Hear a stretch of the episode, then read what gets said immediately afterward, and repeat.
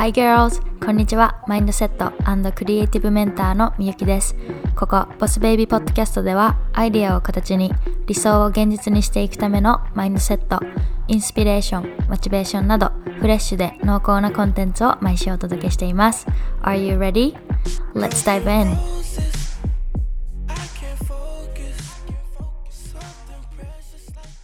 Hi girls, welcome back! こんにちは、みゆきです。えー、今日は外国に住むことっていうトピックでお話ししていこうと思います。で、いつもと、まあ、いつもっていうかもう最近は本当マインドセットだけじゃなくて本当にこういろんなね トピックについて話してますけどでも一応マインドセットメンターとしてはこうマインドセットになんかこうつなげていけたらいいなとは思ってるんですけどでもまあ聞いてるみんなもマインドセットマインドセットばっかりじゃなくってどっちかっていうとこういろんなねジャンルとかトピックの話をね聞いた方が面白いかなと思うのでそう私もねできるだけこうねあの本当いろんなトピックに触れていこうと思ってるんですけどそうだからあのいつもリクエストとか、ね、トピックリクエストとかメッセージくれる方には本当に感謝してます。はい、で今日のこのトピックも実はあのインスタでメッセージをいただいてでいただいたメッセージは外国に住むことっていうよりかはどっちかっていうと日本人とその海外の方との国民性の違いについてのリクエストをいただいたんですよね。そうでまあみんなもご存知の通りあの私大学の時に大学編入でアメリカに行ってから、まあ、それから、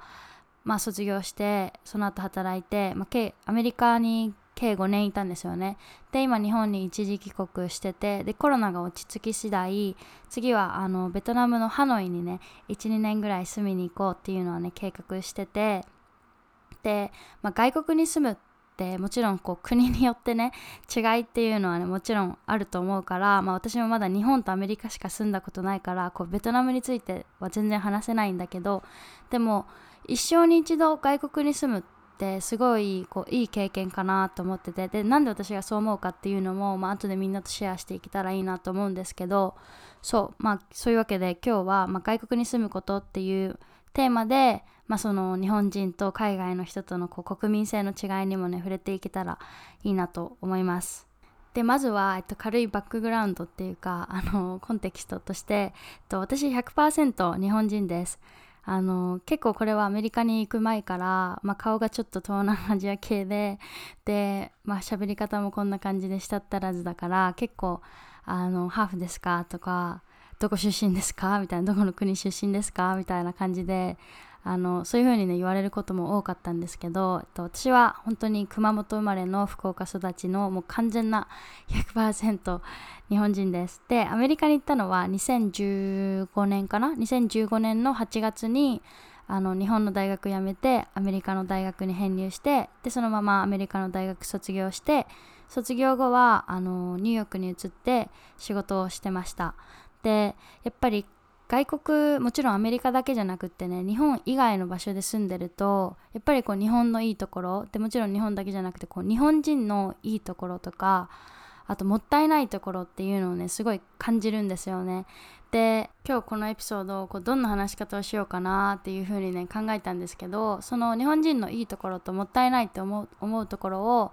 まあその具体的に私がアメリカで生活しててでまあ何こうちょっとしたこうエピソードとか、まあ、具体例みたいなのをねあの少しずつ交えながら、まあ、その日本人と海外の人とのなんか違いみたいなのにこう触れていけたらいいなと思います。ただもちろんこれは私の完全なこう個人的な見解っていうのその意見なのでこれが絶対に正しいとかそういうんじゃないんでだからこそなんかやっぱり一度はねみんなに一回その外国に住んで実際にこう感じてほしいなそういうことこの日本人のいいところとか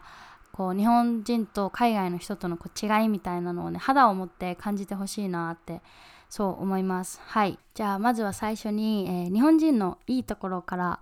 えー、お話ししていこうかなと思います。まず時間にきっちりしてるのがすごい日本人だなって思います。でもこれはねいい意味でも悪い意味でも。で、まあ、例えば仕事とかはもちろんだしあの友達と遊ぶ時とかも基本なんかこうあんまり遅れる人いないっていうか日本人は。で逆に遅れたとしても、まあ、5分10分とか。で、まあ、10分15分遅れるとめっちゃごめんみたいな。でこう謝ってって感じじゃないですか。でもあの日本人以外の人海外の人って基本的にそんなに時間にシビアじゃない例えば私があのカンザスの大学アメリカの大学行ってたと行ってた時にやっぱりあの他の国の留学生の友達っていうのがね結構できるんですよね。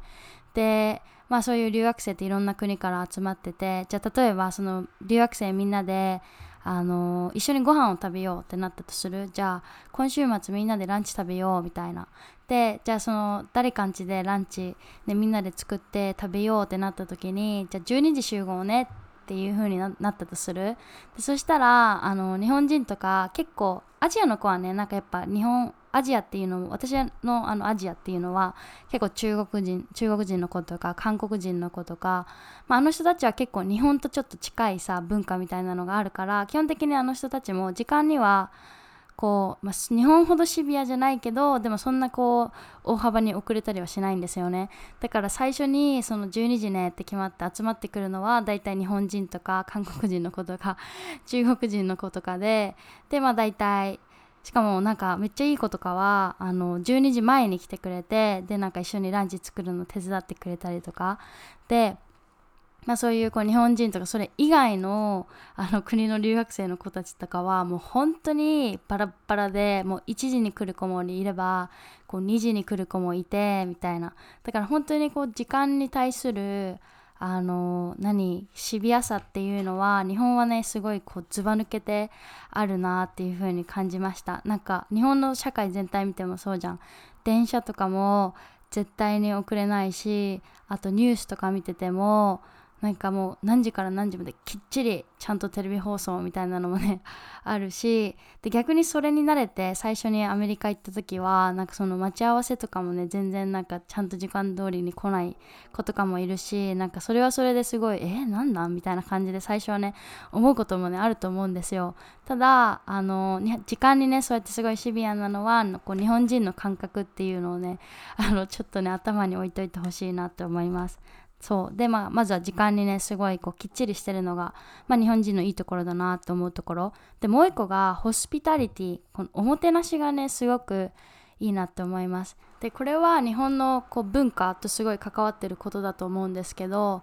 まああの日本の接客とかってさ、まあ、お客様をさこう神様扱いするじゃないけどまあ、皮肉でもね言われてるけど結構本当ホスピタリティそういうこうおもてなしとか接客に関してはねすごいなんかみんな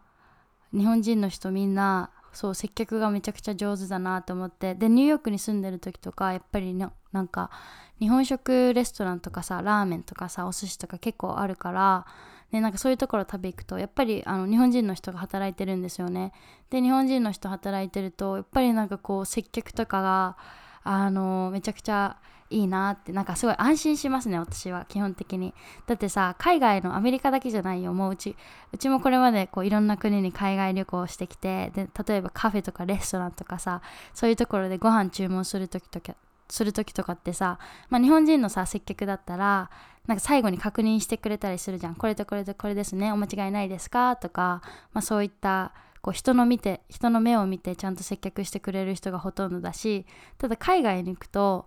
なんか別にそういう確認もしてくれないしなんならこうね、そういうこう注文を聞く時の態度とかもなんかすごいブスッとしててで別にそれが悪いとかじゃないけどでも日本人はすごい基本的には接客する時とかすごいこう感じがいい。その笑顔でなくても全然そういうこうブスッとしたりしてないし そうなんかすごいねだから海外でそういう日本人が接客してくれてるところとかに食べに行くとなんか私はねすごい安心してでやっぱ日本人の接客ってすごいいいなって思いますね。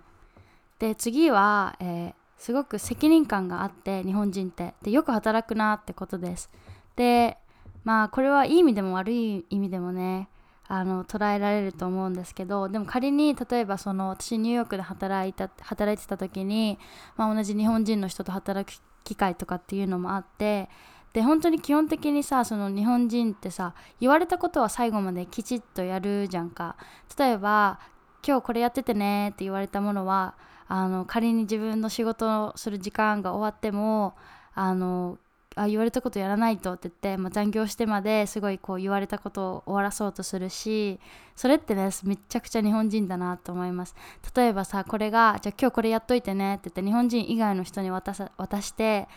でその別にねその海外の人が悪いとかじゃないよ。ただあの人たちはあの人たちで仕事は仕事のこう時間っていうのが決まってるからその残業してまでも言われたことをやるみたいなのはあんまりねこう普通じゃないと思うんですよ。そう。ただ、まあ、日本人はねそうやってその責任感が強いあ自分がこれやらなきゃとか思う心とかもそうだし、まあ、言われたことはやらないとって、ね、そういうこう責任感があるせいで、まあ、働きすぎっていうのもねあるけどでも、まあ、基本的に私も日本人と働く時はなんか基本的にこう信頼できるっていうかあの日本人にこれやってねとかこれお願いできますこれお願いできますかって言うと基本的になんかもうほんと自分が期待した通りに帰ってくるからなんかそれこそ本当一緒に働きやすいと思うし働いててねすごい信頼信頼感がある。だから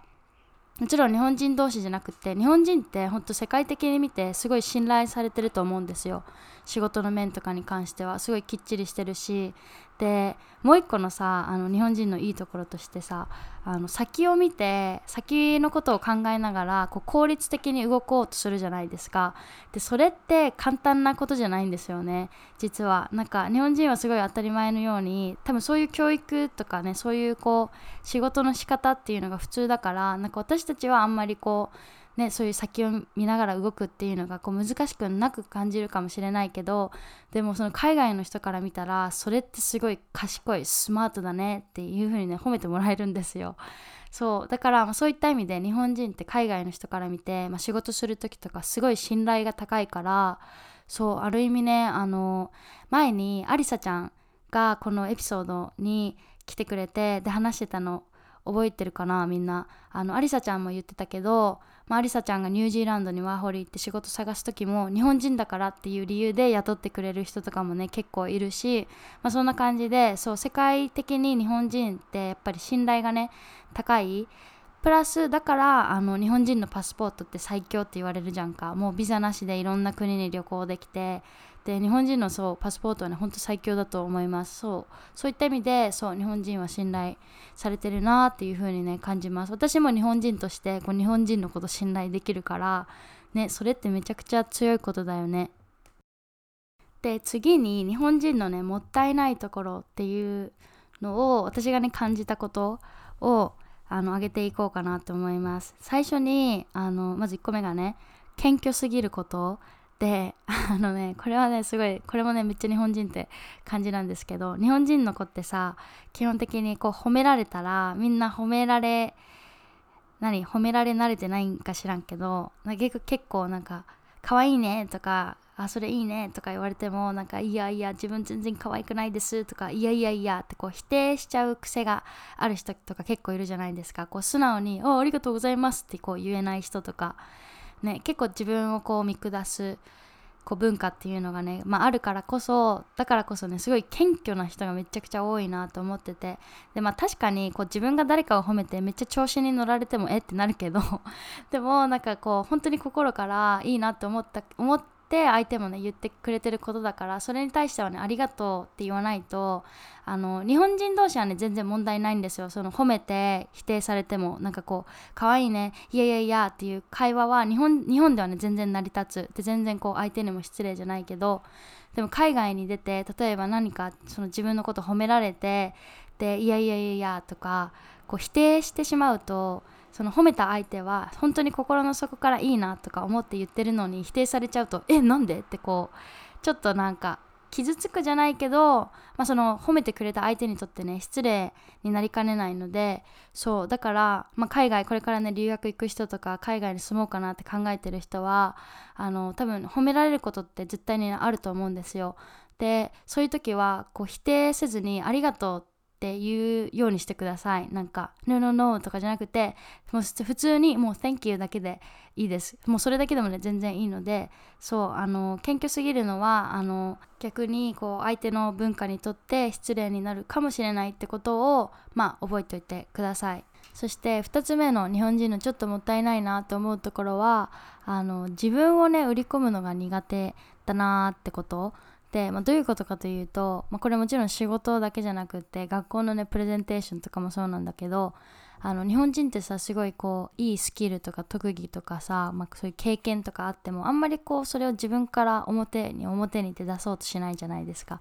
逆にそれを日本でやっちゃうと何なんこの人ってなるから。そう。ただあの特にね仕事の面においては例えば日本語の履歴書と海外の履歴書レジュメっていうんだけどすごい違いがあってで私たまにそのね、今日本に住んでてこれからワーホリとか海外で働きたいっていう方のなんかこう履歴書を英語に直すお手伝いとかもねちょくちょくやってるんですけどまず日本語の履歴書ってフォーマットが決まってるじゃないですか。名前書いて性別書いて誕生日書いて住所書いて学校学歴書いて職務経歴。これまでのねその仕事の経験書いてみたいなそういうこうもフォーマットほんとネットからダウンロードできるようなフォーマットが決まってる。ただ海外の履歴書ってまずそういうフォーマット自体ないんですよね。あの私もアメリカでそのね実際に仕事探しとかしてでそういうこうアメリカで使う履歴書みたいなの作ったけど本当一から自分で作んないといけない。そういうフォーマットがないからこそね、そういうデザインもそうだしあと何を入れるかっていうのも全部ね自分で決めるんですよね。だから、まあ、例えば私はデザインの仕事をやりたいなって思ってたから、まあ、そういうこうデザイン系の会社とかにさそういう履歴書を送るってななった時にあのまずそうやっぱデザインの仕事だからその履歴書のデザインもちょっとこうデザイン性のあるものにしたいなと思ったしあと履歴書に載せる内容っていうのもこうデザインに関連するものっていうのをピックアップしてで入れるようにした。だからこうインターンとかあとまあ別にバイトとかでもいい。こうそういうインターンとかバイトがデザインに関連するものだったらそれをどんどん入れていくし逆に全く関係ないものとかでもそういうのは入れないかむしろちょっとこうデザインと関連させるような書き方をして入れる。でまあそんな感じであの本当受ける会社とか自分の興味のある会社に合わせてそれぞれこうデザインっていうのをね作っていくんですけど、まあ、そんな感じでその本当にフォーマットとかそういうのが全く決まってないからこそこう自分の強みとか、ね、そういう自分の経験とかスキルっていうのをあの前にねこう押し出していかないといかないいけない自分で。でもちろんねそういう履歴書だけじゃなくって実際のその面接とかあと学校だとねプレゼンテーションとかでもすごいあの 感じるのがあの本当上手なんですよね。海外の人ってこう自分を売り込むのが。なんかもう本当にこれ前にも話したと思うんですけど海外私がそのアメリカの大学のあのクラスにクラスでなんかプレゼンテーションっていうのがあってでプレゼンテーション見てるけどいろんないろんなねこの他のクラスメートのプレゼンテーションを見てると本当に内容はなんかもうただ教科書の写しただけやろうみたいな人もいるんですよ本当に。ただプレゼンの仕方その立ち振る舞いとか話し方っていうのがすごい上手でで内容は本当になんかこうね普通のことなのにあの仮にそういう教科書をね何にも知らない人とかそういう教科書を見たことない人とかがその人のプレゼンを聞くとあこの人めっちゃできる人やってね思う、まあ、それぐらい、まあ、そういうねこう自信にあふれた話し方をもちろんするしやっぱりねこう自分が自分がってそういう何て言うのもうほんと自分っていうのを売るのがねすごい上手な人が多いなっていう印象を受けました。でその一方で日本人はやっぱり謙虚すぎるからなんかいくら自分がどんなにすごい経験があろうがスキルがあろうがあんまりこう人前でもそれをこう出そうとしない。でそれはねすごいこうもったいないことだなと思います。特にこれがさ仕事になると仮にその海外の人とまあ、学校の成績とかさこう同じこと勉強して同じ成績成績でで、まあ、スキルも同じぐらいでじゃあどこを見て選ぶかって言ったらやっぱりその面接の時の印象だと思うんですよね。で面接の時の印象でやっぱりその自分を自分をあ自分を自分はこうこうこうだからこういうのができますっていうさそういう海外の人の自分を売り込むの上手な人とでも逆に日本人みたいになんかこっちから聞かないとこの人の凄さが分かんないみたいな人じゃもう絶対にその海外の人ね取ると思うんですよ。私が社長でもそうと思う。社長で誰かあの雇うってなった時もやっぱりこう自分のことをよく知ってそうな人をちゃんとこう振り込んで来れる子っていうのをやっぱいいなと思うしその子をね雇うだろうし、まあ、そういった意味で日本人はそのたまに謙虚すぎてそういうこうちょっともったいないそれこそチャンスを逃す逃してるんじゃないかなって思うこともありましたね。はい。で次の、まあ、私が感じる日本人のちょっともったいないなって思うところは仕事中心の人がすごい多いなってこと。でまあその趣味とか家族の時間とか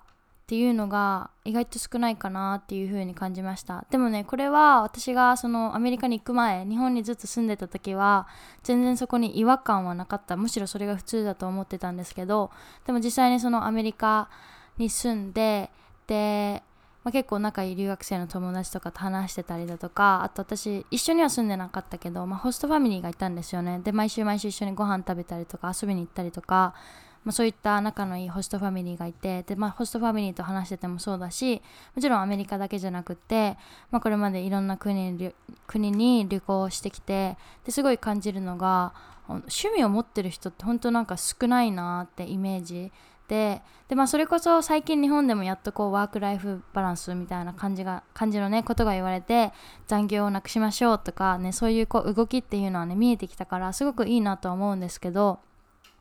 それでもやっぱりね仕事中心の人はまだまだねこう多くって私のお母さんとお父さん見ててもそう。なんかほんと基本的に朝起きて仕事行って帰ってきてで疲れてテレビ見て終わりみたいなね。でそれこそこう有給とかもせっかくあるのに全然消化しきれてないみたいなね人も結構いるしなんかそういうのはねあの、まあ、別に悪いって言ってるわけでもないしむしろ多分日本人ってねそういう仕事がね仕事に対してそういうこう時間をとってとかちゃんとやるから海外の人からもね日本人のこう信頼っていうのが高いと思うんですけどでもねもうちょっとこう仕事以外にもそういう趣味の時間だったり家族の時間だったりこうねそう仕事時間仕事以外のなんかこう時間っていうのをもうちょっとこうあってもそれこそねこうバランスの取れた楽しいライフスタイルになるんじゃないかなっていうふうにね思ってて。そうなので私もそうだけどこう、まあ、仕事仕事ってならなりすぎずになりすぎずになんかそれこそ本当自分の趣味の時間とかこう自分がね、好きな人と一緒にこう過ごせる時間家族とか彼氏とかもそうだし私のあの甥っ子とかだってそうなんかそういうこう自分の好きな人たちとの時間っていうのもなんかねこう積極的にライフスタイルの中に取り入れていきたいなとはね思います。そして一番最後は、これは私が、まあ、仕方ないなとは思いつつもでもこれは日本がこれから改善していかないといけないことの一つなんだろうなと思うことなんですけど、まあ、何かというと価値観の押し付けっていうのがすごいこうちょっと強いかなって感じてて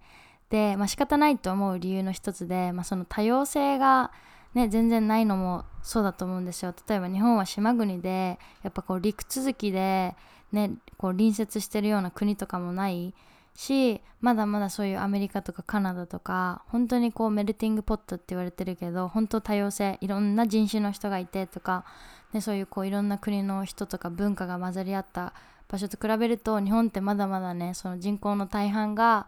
まあ、日本人当たり前だけど日本人だしそういうやっぱまだ外国人って言葉もねあんまりこう私はよろしくないなっていうふうにねこう思うんですけどそうまあそういうまあそれは 置いといてそうなんか多様性が少ない国だからこそあの何こう部外者とかそういう意識がある。例えばその外国から外国から日本に来た人に対してもそうだし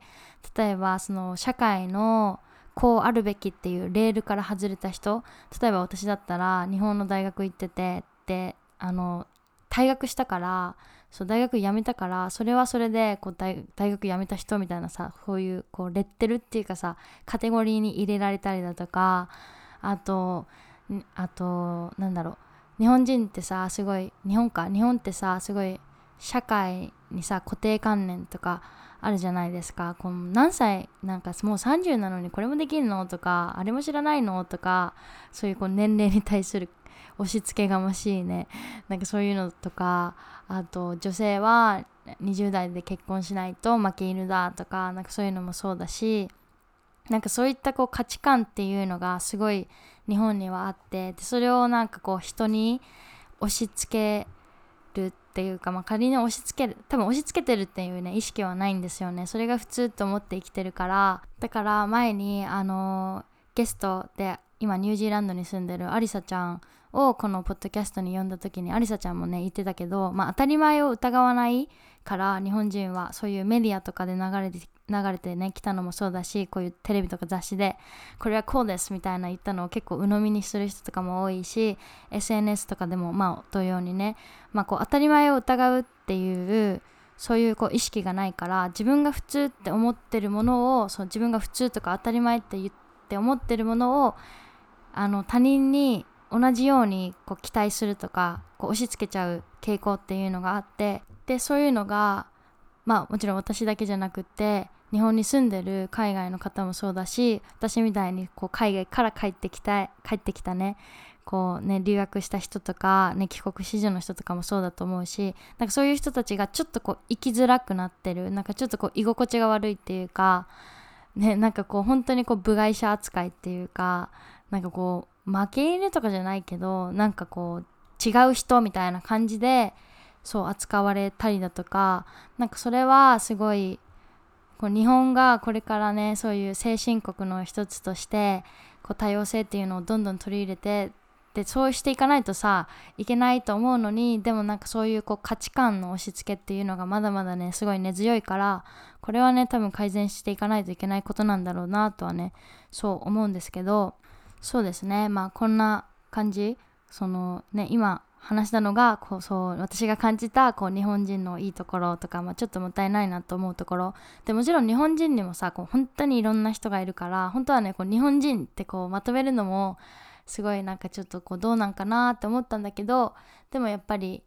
まあ私はすごい日本が好きだしねいくら海外に住むとはいえ日本ってすごいとってもねいい国だと思うし日本人であることを誇りに思うしだからこそなんかこうもうちょっと日本人のみんなにそれこそこう外の世界を知ってもらってでオープンマインドになってほしいなと思うんですよね。そういった意味でなんか一度はそう人生に一度は、まあ、留学とかもそうだし海外に住むっていうね経験をしてほしいなっていうふうにね思ってるんですよ。で仮に、まあ、これから本当に、まあ、来年でも再来年でも今年中でもこう留学とか海外に行こうかなって思ってる人たちになんか私がこうお伝えしたいことっていうのがまあいくつかあってまず一つ目が、まあ、さっきも言ったけどあのオープンマインドになること。本当に私たち日本人がこう当たり前って思ってることってもう本当に世界の非常識って言われててもううちらの当たり前は海外の当たり前じゃないから本当にこう当たり前だと思って人と接してで何自分が期待してなかったことが起こった時に怒るとかすごいイライラするとか悲しいとかね最初はそういうのあるかもしれないけどでもそれを相手にね押し付けるのはちょっと違うかなっていう風に感じてて、まあ、相手に期待するなじゃないけどでも自分の持ってる価値観っていうのはその自分が日本で生まれて育って持ったものであるからその相手の価値観っていうのをすごいねリスペクトするで聞いてあげることがねすごい大事だなと思うんですよね。だからあの例えばねすごいいい例があの日本人ってさその言葉に出さないこう維心伝心の文化もあるしこう自分がされて嬉しいことを相手にもしようってそういうこう意識があるのね何かしら。でそれはねこういい意味でやろうとしてるんですよ。あこれ自分この前されて嬉しかったから相手にもしてあげようとか。でそれはねもちろん素敵なマインドセットだだとは思うんですけどでもそれが必ずしも相手にとっていいこととは限らない。だからもうさっきも言ったけど本当に日本の当たり前って世界の当たり前じゃないからだから私は自分がされて嬉しかったことを相手にするっていうよりかは相手が何が欲しいのかとか相手の価値観っていうのをまず listen あの聞いて聞いて理解した上で何かをしてあげるってことの方が相手にとってもねすごくいいと思うんですよね。そう。でそのなんか心遣いその自分がされて嬉しかったから相手にもしてあげようっていう心遣いはね本当に素敵なね、ことだと思うしだからこそこう空回りしてほしくないっていうかそうそういう優しさはあのそうまずはその相手の違うね文化の人の価値観とか考えっていうのをまずは聞いてあげることからで聞いてあげて理解してあげてでそれから何かこうアクションを起こしてあげる。でそうじゃないと本当にこう自分が良かれと思ってしたものがさ本当相手にとってめっちゃ失礼だったとかさ、ね、そういう風なことがありえるからそうまずねこれから海外に行こうと思ってる人たちはそうまずはこうオープンマインドに自分と違う価値観の人とか考え方っていう考え方の人の話を聞いて、まあ、リスペクトしてあの理解してあげようとすることっていうのはねすごい大事かなと思います。で、まあ、もう一個あの海外に住んでると本当にこうもうええー、みたいな本当にえありえみたいなことってもう平気で起こるからだからまあそのたんびにすごいもう日本日本じゃこんなんありえんのになとかこう日本と比べないようにしてほしい。やっぱ日本ってねすごいこう素晴らしい国だと思うんですよ。なんかすごい効率いいなと思うところもあるし食べ物美味しいし綺麗だしみたいなそういうこうありえみたいなことって起こんないじゃないですか日本って。でもそういうこう仮にね海外に住んでありえんって思ったことが起き起きた時はそれこそそれがこう自分を成長させるチャンスだと思ってあの乗り越えてほしいんですよね。そう。で私もこれまでそのアメリカに住んででこれからベトナム行こうとしてますけど、まあ、ベトナム行っても絶対なんかもうありえんだろうなみたいなこうそういうこう問題とか壁にぶち当たると思うしでも逆にねなんかそれがちょっと楽しみでもあるんですよね。っていうのも、まあ、アメリカでさそういうこういろんな経験してすごいね自分でも心がね大きくなったって思うんですよ。なんかちょっとやそっとじゃ本当にこうイライラしなくなったしなんか本当にこうオープンマインドになれた。本当誰に対してもあの聞く耳っていうのを持つことができるようになったしそう心がねちょっと広くなったなっていうのっていうようなのはそうすごい感じるんですよね。そうだからあの何心を広くするためにじゃないけどそういうねそういうのが目的じゃないけどでも仮に海外に住んでそういうこう問題にぶち当たった時っていうのはこう自分をなんかこう何ワンステップ成長させてあげられるこうチャンスだと思ってそう,、まあ、そういう風にね捉えてほしいなと思います。はいそして一番最後があのー、まあ、グローバルな人間になるってよく言われてるけど、まあ、グローバルな人間って私が思うにこう英語話すとかそういうんじゃないと思うんですよね。私が思うグローバルな人って本当にそういうこうオープンマインド人の価値観とか考えをこう理解しようとする姿勢があるのはもちろんだしあとまあそういうリスペクトそういう文化の違いとか考えの違いをリスペクトする人もそうだしあと自分のいいなって思った、まあ、日本だろうが海外だろうが自分のいいなって思ったこととかそうそういうのをどんどんどんどんこう自分に取り入れていくことができる人をグローバルだと思うんですよね。だから例えばその日本はさすごい仕事中心で趣味の時間が少ないとか家族の時間があんまりないって感じた時にじゃあその海外に住んですごい家族の時間っていうのが大切っていうことが分かったから自分の家庭を築いた築築く築く時も家族の時間大切にしようってそういう風にマインドセットを持って生活のねこうライフスタイルっていうのをデザインしていくのもそうだしこう国とか文化とか価値観にかかわらずこう自分がいいなって思ったものはどんどんどんどんこう積極的に取り入れていくことがすごいねあのグローバルな人間になる上ですごいね大事な大事大事なことかなっていう風にねそう感じます。私ももちろんそういう風でありたい。こうアメリカに住んでアメリカのいいなって思ったことはどんどんこう自分にね取り入れてきたつもりだしこれからベトナムに行ってもねあのベトナムのいいところっていうのをどんどん取り入れていきたいしもちろんこう日本で生まれ育って日本人としてのなんかこう誇れるところとかもねもちろんあるからそういうのはもちろんこうキープしていきたいし、まあ、そういった意味で本当自分の意思とか自分の価値観で取捨選択するっていうのはこうある意味ユニークで経験豊富でとかなんかこう私がこう目指すなんだろう女性女性像っていうの こうスマートでユニークで経験豊富な女性になるのに多分欠かせないことだろうなっていうのはねそうすごい感じてて。でもちろんボスベイビーのねこのコミュニティのみんなにも、まあ、そういうこうマインドっていうのはね知ってほしいなって思うことです。はい。というわけで、えー、今日はまあ、日本人と海外の人を比べた時に私が感じたこういう違いとか、まあ、日本人のいいなと思ったこととかっていうのを紹介していきました。はい。でコロナもねだんだん落ち着いてきてはないね。どうなんだろうね。なんか増えたり減ったりまだまだ全然不安定でね一時こう海外に行くのはねまだまだあのー、難しいかなと思う時もあるんですけどでも日本にいるからって言ってそういう全然こう何日本以外の人の価値観が知れないとかそういうわけじゃない。やっぱりね今ネットとかもあってすごいね YouTube とか SNS もそうだけどこう日本にいながら海外の文化とか価値観に触れることってねすごい簡単にできる時代になったなと思うんですよね。そうだからもちろんこれから留学とかそういう海外に住む予定がない人にもなんかこう自分で工夫してそういうこう、まあ、インスタとかねそういう SNS とか YouTube 使ってこう価値観を広げるアクションっていうのを、まあ、やってみても欲しいなとも思うしなんかもしそういうこう海外とか興味あるって思ってる子とかはぜひぜひコロナ終わってからねそうあのチャレンジしてほしいなって思います。うちなんてねもう住みたい国ありすぎてなんかもう大変なことになりそうなんだけど あのベトナムにもねもちろんこれから住むって言ってるけどベトナム以外にもね本当ヨーロッパのなんかドイツとかもそうスペインもそうあのイタリアもそう住みたいって思ったしあと南米もねすごい行きたいなと思うんですよね。南米のメキシコとかも住みたいしあとペルーもいいって聞くアルゼンチンとかも、まあ、そこら辺にも住みたいと思うしもうほんと住みたいところありすぎてどうしようって感じなんだけど。そう。でもまあまずはねあの一つ一つ一つ一つっていうのを一カ国一カ国こう行ってみてでなんかこういろんな文化とかね価値観を吸収していけたらいいなっていう風に感じてます。でもちろんねこのボスベイビーコミュニティとかポッドキャストを通してもこう私が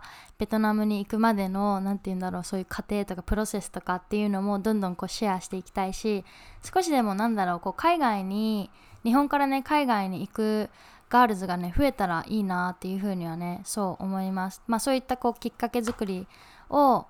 なんかする意味でもどんどんまあ、海外に住むこととかそういう留学とかもそうそういうこうトピックについてはね私もこうできる限りね配信発信配信？発信？していこうかなと思うのではいまあ留学とか、まあ、海外に住むこととか、まあ、そういうのでねあのトピックのリクエストとかある方とか、まあ、質問とかそういうのがある方はあのいつでも教えてください。はい、そういうわけで、えー、今日もここまで聞いてくれてありがとうございました。また次のエピソードでお会いしましょう。バイもしこのエピソードが気に入ってくれた方はスクリーンショットを撮って SNS でシェアもしくはポッドキャストの星マークやレビューを残してくれると今後のコンテンツ作りの参考になるのでとっても助かりますまた最新エピソード情報を受け取りたいガールズはサブスクライブをお願いしますそれじゃあまた次のエピソードでお会いしましょう